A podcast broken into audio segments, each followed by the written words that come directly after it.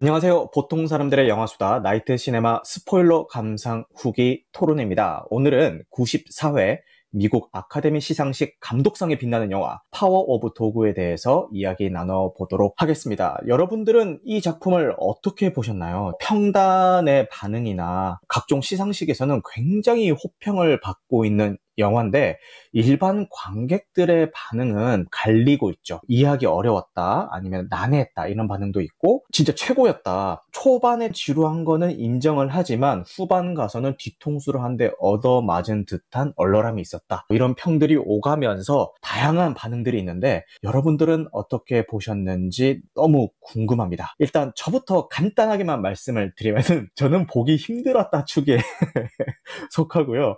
왜 그런 거 있잖아요. 있잖아요. 지난번에도 한번 얘기를 했었는데 평단의 평이 굉장히 좋고 각종 그 영화제에서 상을 많이 받은 영화를 내가 봤을 때 어 이거 그 되게 잘 만든 명작이라고 해서 봤는데 왜 난 재미가 없지? 나는 영화를 좀 잘 못 보는 사람인 건가? 이런 고민을 하게 된다고 제가 말씀을 드렸잖아요. 근데 그럼에도 불구하고 설사 제가 부족해서 이 영화가 하고자 하는 메시지들을 다 받아들이지 못했을 지언정 소신 발언하겠습니다. 저는 보기 힘들었고 무슨 말을 하고 싶은 건지는 알겠는데 그 과정이 어, 제 개인적으로는 너무 지루하지 않았나. 그 초반에 지루한 이미지들이 끝까지 계속 남아가지고 어, 너무 힘들더라고요. 그리고 이 영화의 장르를 보면요, 되게 복잡하게 돼 있어요. 드라마, 멜로, 로맨스, 서스펜스, 미스터리라고 되어 있는데 이게 뭔가 말 한마디로 딱 정의하기 어려운 영화인 것 같아요. 기도 해요. 그래서 제가 받아들이기에는 조금 힘들지 않았나 그런 생각을 해봅니다. 그럼에도 불구하고 음악이나 자연 풍광을 보여주는 미장센들 그리고 배우들의 연기는 정말 흠잡을 것이 없었다. 거기는 어, 이견 없이 동의하는 바입니다. 아, 그러면은 어, 돌아가면서 한 번씩 얘기를 들어볼게요. 아, 네, 소대가리님. 저는 일단 너무 재밌게 봤고요. 네. 일단은 저 서부극이라는 장르가 최근 들어서 다시 각광을 받는 느낌인데 노매드랜드도 그렇고 전에 퍼스트카우라는 영화도 있었거든요. 네네. 그 영화 포함해가지고 서부 영화들이 새로 주목받고 있는 와중에 주목할 만한 특징이 있다면 여성 감독들이 음. 서부 영화라는 장르를 이제 새롭게 자기식으로 이제 해석한다는 지점에서 되게 흥미로웠고요. 네. 원래 기존에 우리가 생각하던 서부 영화라는 거는 총이 나오고 예, 카우보이들의 그 마초 음.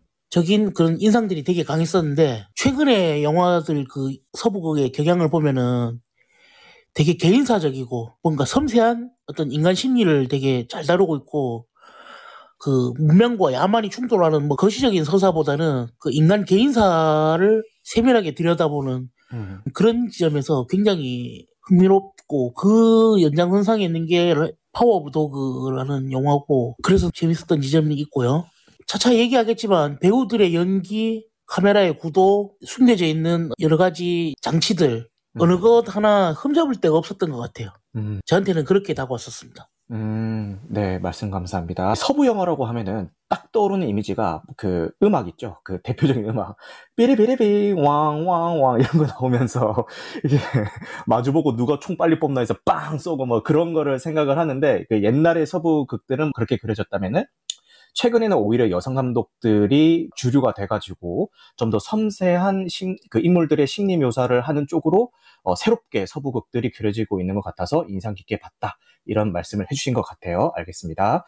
그, 그리고 붉은 눈의 뻐꾸기님은 어떻게 보셨을까요? 나이트 시마님하고 비슷하게 굉장히 지루하게 봤고요. 네, 끝까지 다 보기가 굉장히 어려웠는데, 영화가 무엇을 말하는지는 알겠는데, 굳이 이렇게 길고 장황하게 그리고 솔직히 이렇게 긴 시간을 인내하면서 봐야 될 만한 이야기인가도 잘 모르겠거든요. 파워 오브 도그라는 게 성경의 구절인데 다윗이 하나님께 기도를 드리는 내용이란 말이에요. 네. 나에게 어, 힘을 달라. 우리 가족을 지키고 뭐 외부의 위협으로부터 지킬 수 있는 힘을 달라. 뭐 그런 내용인데 다윗이 골리앗을 이기는 현실적인 방법 뭐 그런 정도의 영화인데 굳이 이렇게 그 이야기를 이렇게 그렇게 지루하고 장황하게 해야 되는지는 솔직히 잘 모르겠습니다. 그리고 이 영화가 왜 상을 받았지? 라는 생각도 많이 들었고, 작년에 상을 받았던 미나리는 보고 나면, 아, 이래서 상을 받았구나, 라고 느껴지는 게 있었거든요. 근데 이번 작품은 솔직히 왜 상을 받은지 이해가 안 됩니다. 안 그래도 제가 오늘 얘기해보고 싶었던 것들을 쭉 나열을 해왔는데 그 중에 하나가 이 파워 오브 도그라는 제목의 의미에 관한 거였어요. 성경에 나오는 구절이고 다윗과 골리앗의 대결에서 나오는 구절이다 이렇게 얘기를 하셨는데 소대가리님께서는 이 제목에 대해서 어떻게 생각을 하셨어요? 정말 탁월하다고 생각했거든요. 네네. 이게 단순하게 그 끝에 나오는 그 성경 구절 말씀 인용하는 거에 의미도 있지만 음. 이 개라는 상징성이라는 게 음. 피트한테는 음. 필이 그 개로 비춰질 수도 있고 음. 필에게는 변해가는 이 사회가 그 개처럼 느껴질 수도 있다는 거죠. 아, 그치. 1920년대라는 그 배경 자체가 영화에서도 나오지만은 문명하고 야만이 공존하고 있잖아요. 맞아요. 차가 다니는 와중에도 말을 타고 다니는 사람이 있고, 음. 그리고 인디언들은 가족을 살려하지만 필은 그들을 끝까지 부정하려고 하죠. 음. 이제 그런 세력들이 각자에게는 개, 개의 형상으로 나타난다고 생각해요. 음.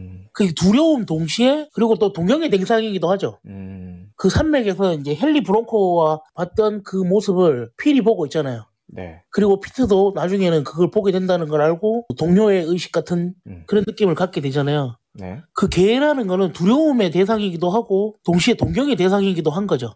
음. 이게 세 개를 이루는 게 어떤 선악으로 구분되지 않는다라는 거죠. 그리고 시대적인 배, 그 함의를 같이 품고 있다는 생각이 들어요. 음, 그래서 네. 되게 중요한 상징이기도 하고 지금 저랑 뻐꾸기님은 지루하게 봤다는 입장이고 소대가리님은 아, 진짜 엄청난 영화다 이런 입장이라 가지고 이런 서로 다른 견해에 대한 거를 들어보시는 것도 어떻게 보면은 오늘 방송의 재미가 될 수도 있을 것 같아요.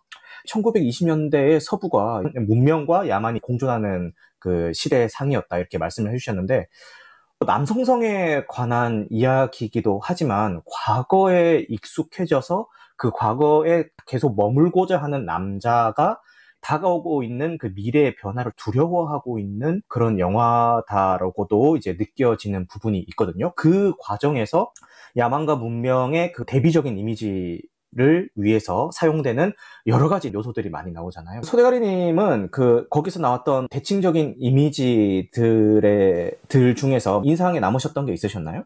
저는 영화 전체가 대칭 이미지를 다 차용하고 있다고 생각이 들거든요. 네네. 제일 두드러졌던 건 역시 형제죠. 항상 그 몸을 천길이 하고 정갈이 하는 동생 조지 안 씻고 맨손으로 뭐 모든 일을 처리하고 하는 형 그런 대비 자체가 영화 속에 이제 시대상하고 이제 같이 맞물려 들어가는 거죠. 그 뻐꾸기님은 뭐 인상 깊으셨던 대비 이미지 있으실까요? 일단 아까 말씀하셨던 형제가 보이는데 저는 다르게 생각을 했던 게 형제의 관계가 네. 이제 결국엔 이 베네딕트 컴버배치가 성향이 게이인 걸로 나오잖아요. 네. 그래서 사실 이 동생을 뭐 확실한 어떤 감정이 있었다기보다는 어떤 그런 게 있지 않았나 이런 생각이 들었던 게 음. 아니 어떤 형이 동생이랑 같은 침대에서 잠을 자, 자는가 형제가 음.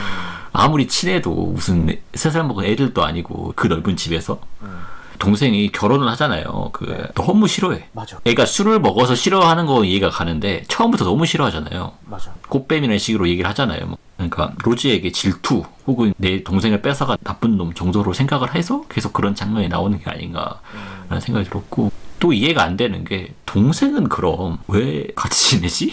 그러니까 형이 얘가 동생을 아껴서 혹은 동생을 뭐 좋아해서 같이 이렇게 잠을 자고 어떻게 하는 건 알 수 있겠는데 굳이 동생은 그걸 받아뒀을까? 형이 좀 이렇게 강압적이고 남성성이 강한 인간이다. 자기가 다른 인간이다 보니까 그냥 받아주고 있던 건지는 모르겠는데 그것도 조금 그랬고 그리고 가장 대비되는 거는 시대의 변화를 보여주는 것 같아요. 이 네. 형제 두 캐릭터로. 그러니까 형은 점점 필요가 없어, 그러니까 경쟁력이 좀 떨어지는 사회가 오겠죠. 오히려 이 동생이 좀 더 잘 나가게 되겠죠. 좋은 대학을 나와서 올도 깔끔하게 있고 계약을 체결하는 그런 능력을 가진 동생이 좀 더 치고 올라오겠죠. 그리고 이 시대를 보여주는 게 디테일함이 정말 좋았다고 생각이 드는 게 영화에서는 계속 전기가 들어오기 시작하고 그 허허벌판으로 기차가 지나가는 씬이라든지 이 차도 계속 나오는 게 아니라 한두 대씩만 나오잖아요.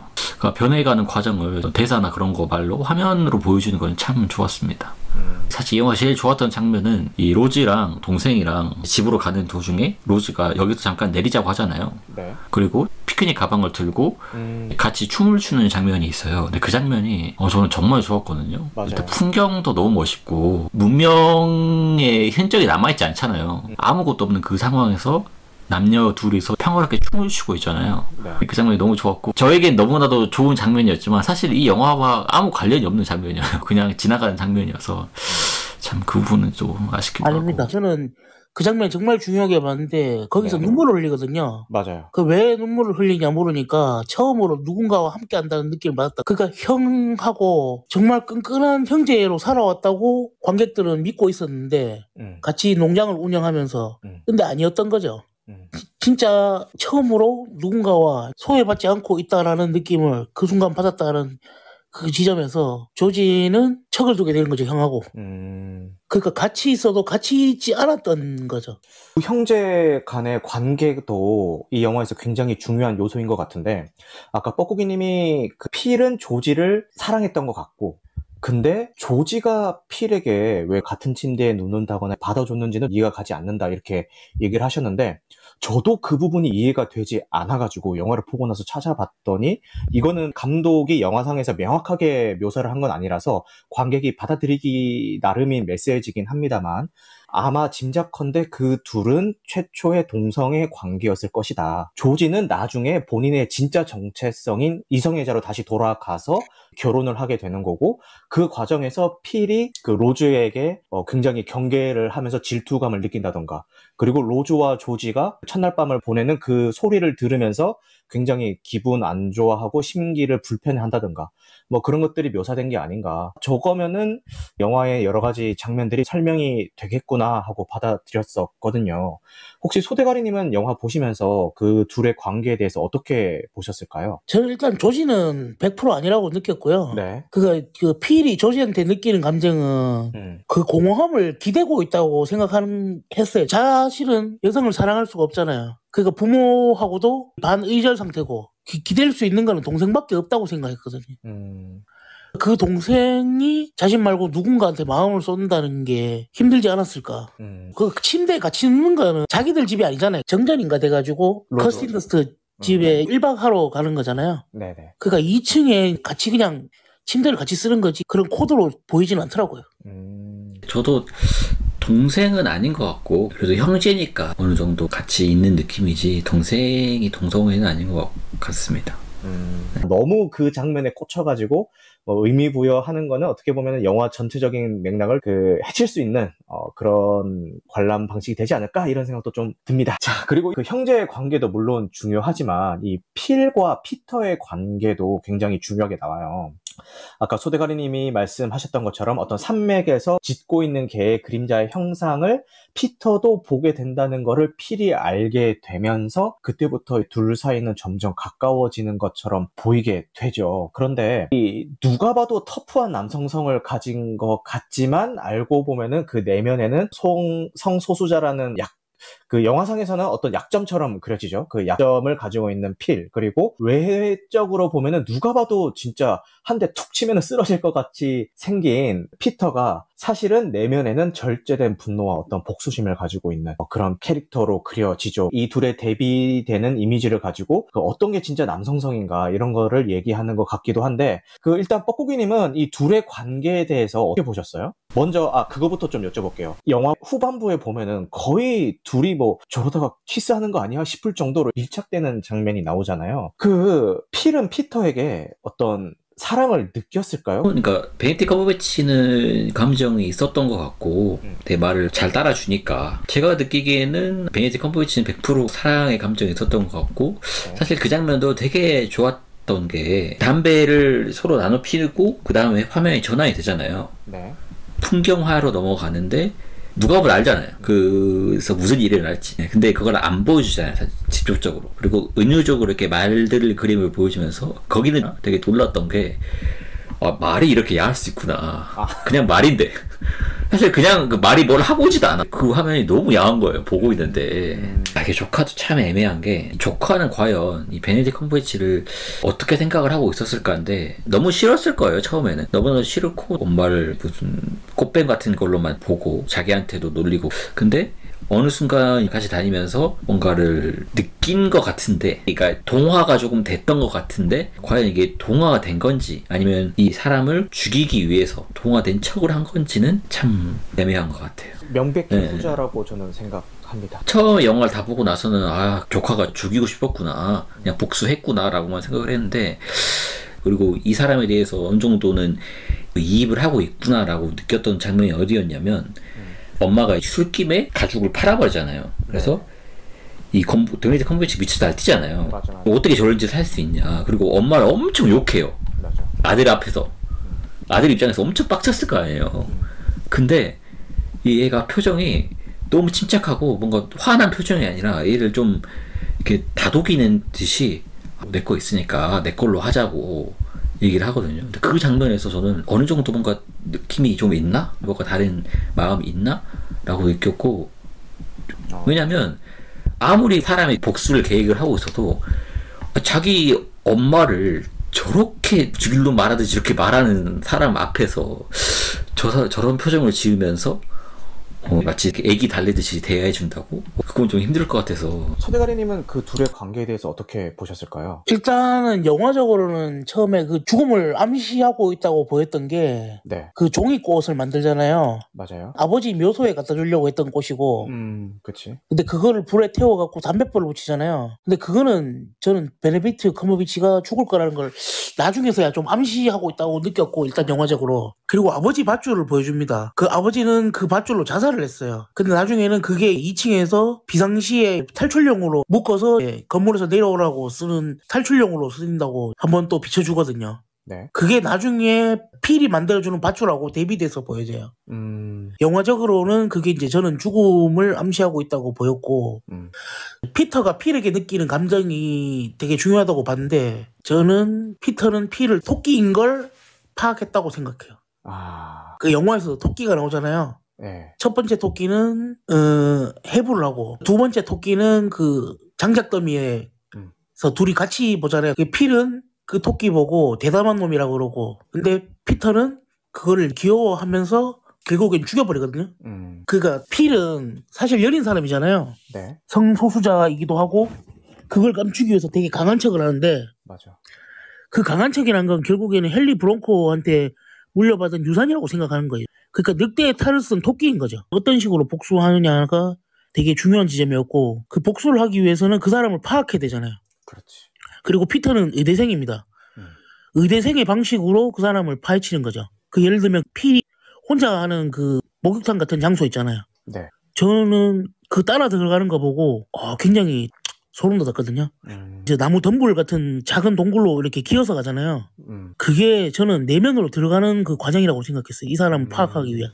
그 내면에 동성애자라는 걸 암시하는 물건들이 잔뜩 있는 거죠. 있었고 그리고 목욕하는 이유도 본인의 내면을 들키지 않기 위해서 씻지 않는 거였는데 그래서 몰래 숨어서 그렇게 목욕을 하는 거였죠. 음, 그리고 그걸 들키는 순간 굉장히 역정을 내고 근데 어느 순간 서서히 조금씩 다가오는 그 피터를 자기 후계자라고 생각했던 것 같아요. 근데 피, 이 피터의 입장에서는 완전 반대였죠. 음, 복수의 대상이었고 그 토끼를 해부하는 그, 그 이미지 자체가 이 토끼인 너를 해부해가지고 어떤 식으로 죽일지 연구하겠다라는 거. 그 탄저균 이야기가 나오잖아요. 감염되지 않게 조심해야 된다. 그러니까 의대생이었고 탄저균의 존재를 알았고 그걸 감염시킬 방법을 그렇게 계속 연구했던 것 같다는 생각이 들더라고요. 음, 여기서도 대비가 되는 게 필은 작업을 할 때 맨손으로 합니다. 그래서 손에 상처도 많이 생기고 근데 피터가 혼자 산에 가서 소한테서 가죽을 얻어낼 때 음, 장갑을 끼는 장면을 클로즈업 해가지고 보여줘요 영화가 그리고 나중에는 거기에서 얻어진 가죽으로 탄저균을 옮기는 작업을 하게 되죠 맞아. 그렇게 되기까지 굉장히 세밀하게 잘 쌓여 있었고 그리고 그 사람이 누군지 파악하는 순간 그 모든 게 준비됐던 거죠 음. 그런 관계였다고 저는 봤었어요 사실은 아까 뻐꾸기님이 말씀하셨던 그 가죽을 다 팔아버려서 필이 막 날뛸 때 자기 어머니를 자기 앞에서 그렇게 막 모욕을 줬음에도 침착하게 달래주고 필은 넌 참 친절하구나 이러면 실제로도 진정이 되잖아요. 그 장면 때문에 서로가 서로에게 뭔가 어떤 감정을 느끼고 있지 않았나 이렇게 짐작을 하셨다고 하셨는데 저는 그 장면 역시도 그 피터 입장에서는 그래 너 어차피 죽을 놈인데 그렇게 날뛰어봤자 네가 지금 뱉고 있는 그런 무욕적인 말들은 나 얼마든지 참아주겠어 왜냐면은 넌 어차피 곧 죽을 거거든. 그 복수심과 자기의 계획을 성공시키기 위해서 당장에 끌어오르는 감정들을 눌렀다라고 생각이 들고 사실 아까 말씀하신 그 장면 있잖아요. 엄마에 대해서 막 얘기를 하는 장면. 그 장면에서 오히려 필은 아예 결정을 했을 수도 있겠다는 생각이 들었어요. 얘는 안 되겠다. 죽여야겠다. 그래서 그 밧줄을 얘기를 하잖아요.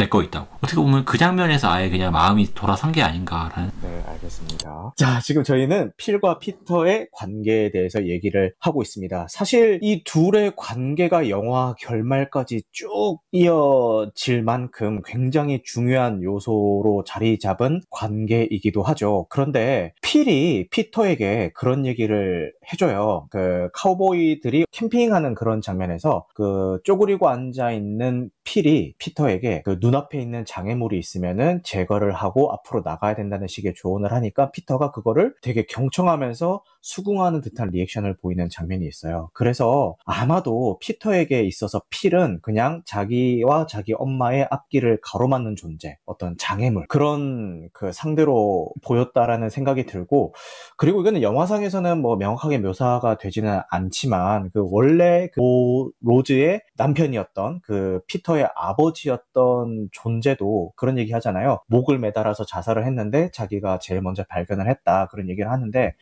아마도 예상컨대 그 로즈가 알코올 중독에 시달리는 거를 보면은 정상적인 부부 관계는 아니었을 거라는 짐작이 들어요. 그래서 그 자기 엄마를 알코올 중독에 빠지게 할 만큼 힘들게 했던 그 아빠를 아마도 피터는 장애물이라고 생각을 하고 자살로 위장해서 제거한 게 아닌가 그런 생각도 해봅니다. 그래서 피터가 보면은 뭔가 생각을 하거나 그 본인이 불안할 때마다 그 빗을 이렇게 손가락으로 다라다라다라 긁잖아요. 그 빗의 이미지와 종이 장 꽃을 만들기 전에 가위로 흠집을 내서 결을 만든 그 빗과 그 종이의 이미지가 굉장히 비슷하게 나오거든요. 그래서 그거를 쓰다듬음으로 해서 내면을 다스리는 것 같기도 하고요. 그리고 그 마지막에 그 영화 엔딩 직전에 보면은 피터가 그 로즈랑 조지가 끌어안으면서 서로 다독여주는 모습을 2층에서 바라보면서 미소 지으면서 끝이 나잖아요.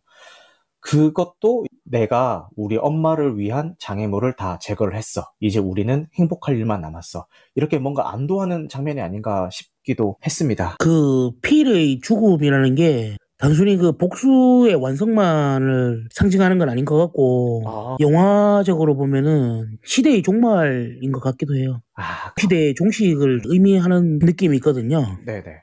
그리고 영화에서 되게 중요하게 비춰지는 게 저는 발이라고 봤습니다. 필은 부츠를 벗지 않아요. 아, 그쵸. 어, 네. 근데 로즈는 정말 중요한 순간에 맨발로 뛰어가거든요. 아, 그치, 그치. 필과 피터가 말 타고 같이 나갈 때 말리려고 뛰어나가거나 이럴 때, 그죠? 예.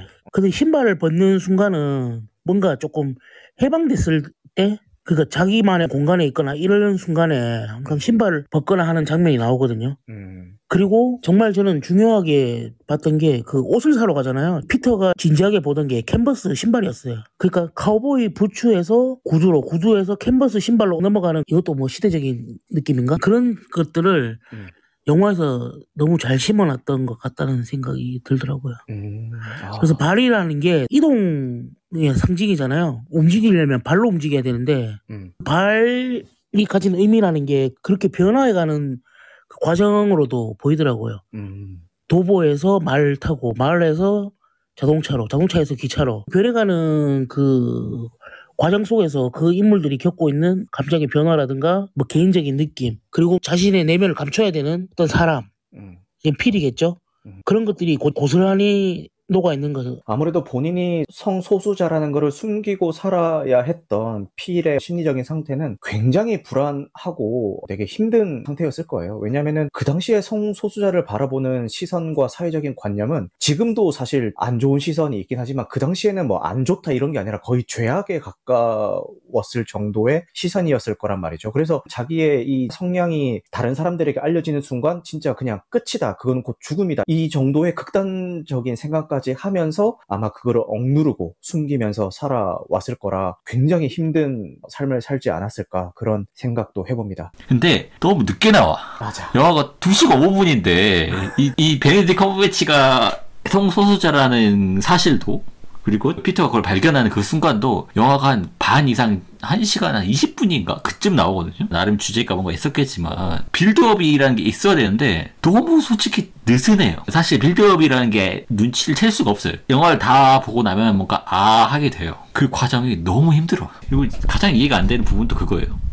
감독상 왜 받았지? 사실 이 감독이 신인이 아니잖아요. 영화도 많이 찍었고 사실 명작도 꽤나 있, 는 걸로 알고 있는데 근데 다른 상도 아니고 감독상을 신인 감독이 이런 영화를 찍어왔으면 이해가 가요. 아, 아, 이런 감독도 있구나라고 느끼겠는데 신인도 아니야. 그런 것도 아닌데 왜 굳이 이 사람한테 감독상을 줬을까는 솔직히 이해가 안 되네요. 이 영화가 결말을 향해 달려가는 영화는 아니라고 생각했습니다. 그러니까 누구 한 인물한테 감정이입을 하라고 제시하지 않거든요. 예를 들면은 복, 그 복수를 하는 피터에다가도 감정이입하지 말라고 제시를 하는 게 뭐냐면은 음. 그 모욕을 당하잖아요. 네. 꽃에다가 불 붙여가지고 담배 붙이는 그 장면에서 만약에 피터에게 감정이입을 하게끔 하려면은 뭐 혼자 방에 들어가서 울게 한다든가 그런 장면을 다 담았을 텐데 그게 아니라 밖에 나가서 훌라후프를 돌려요. 그게 좀 우스꽝스럽게 비춰지거든요. 어. 그러니까 어떤 인물한테 아직 이적이거나 어떤 인물은 되게 선하다거나 이런 감정이입을 하지 말라고 제시하고 있, 있어요. 영화 자체가. 왜 그렇게 하냐면은 이 풍광과 이 음악 그리고 이 시대 배경 속에서 어떤 사람들이 어떤 방식으로 존재했는지를 영화는 진짜 제시하고 있거든요, 감독이. 음. 그런 면에서 연출은 굉장히 탁월했다고 생각이 들고요. 네. 상을 왜 받았는지 모르겠다고 하셨는데 그런 지점에서 상을 받았는 거 아닌가. 음. 그러니까 결말 보고 이해가 됐다면은 결국에는 그 복수에만 초점이 맞춰진 거잖아요. 음. 영화가 그것만 얘기하고 있는 건 아니거든요. 음. 피터의 복수, 그리고 소수자로서의 어떤 그 감정, 그리고 그 시대의 변화, 흐름, 그 연기를 통해 갖고 어떤 인물들이 어떤 식으로 그때 당시에 존재했었는가, 음. 라는 그 감정, 그리고 그 개로 상징되는 그 문학적인 그 이미지, 그런 것들이 다 포괄적으로 다 녹아 들어가 있고, 음. 그리고 처음에 나올 때 그 술집에서 그, 그 로즈네 가게에서 저녁 식사하면서 자기 소개를 하잖아요. 네.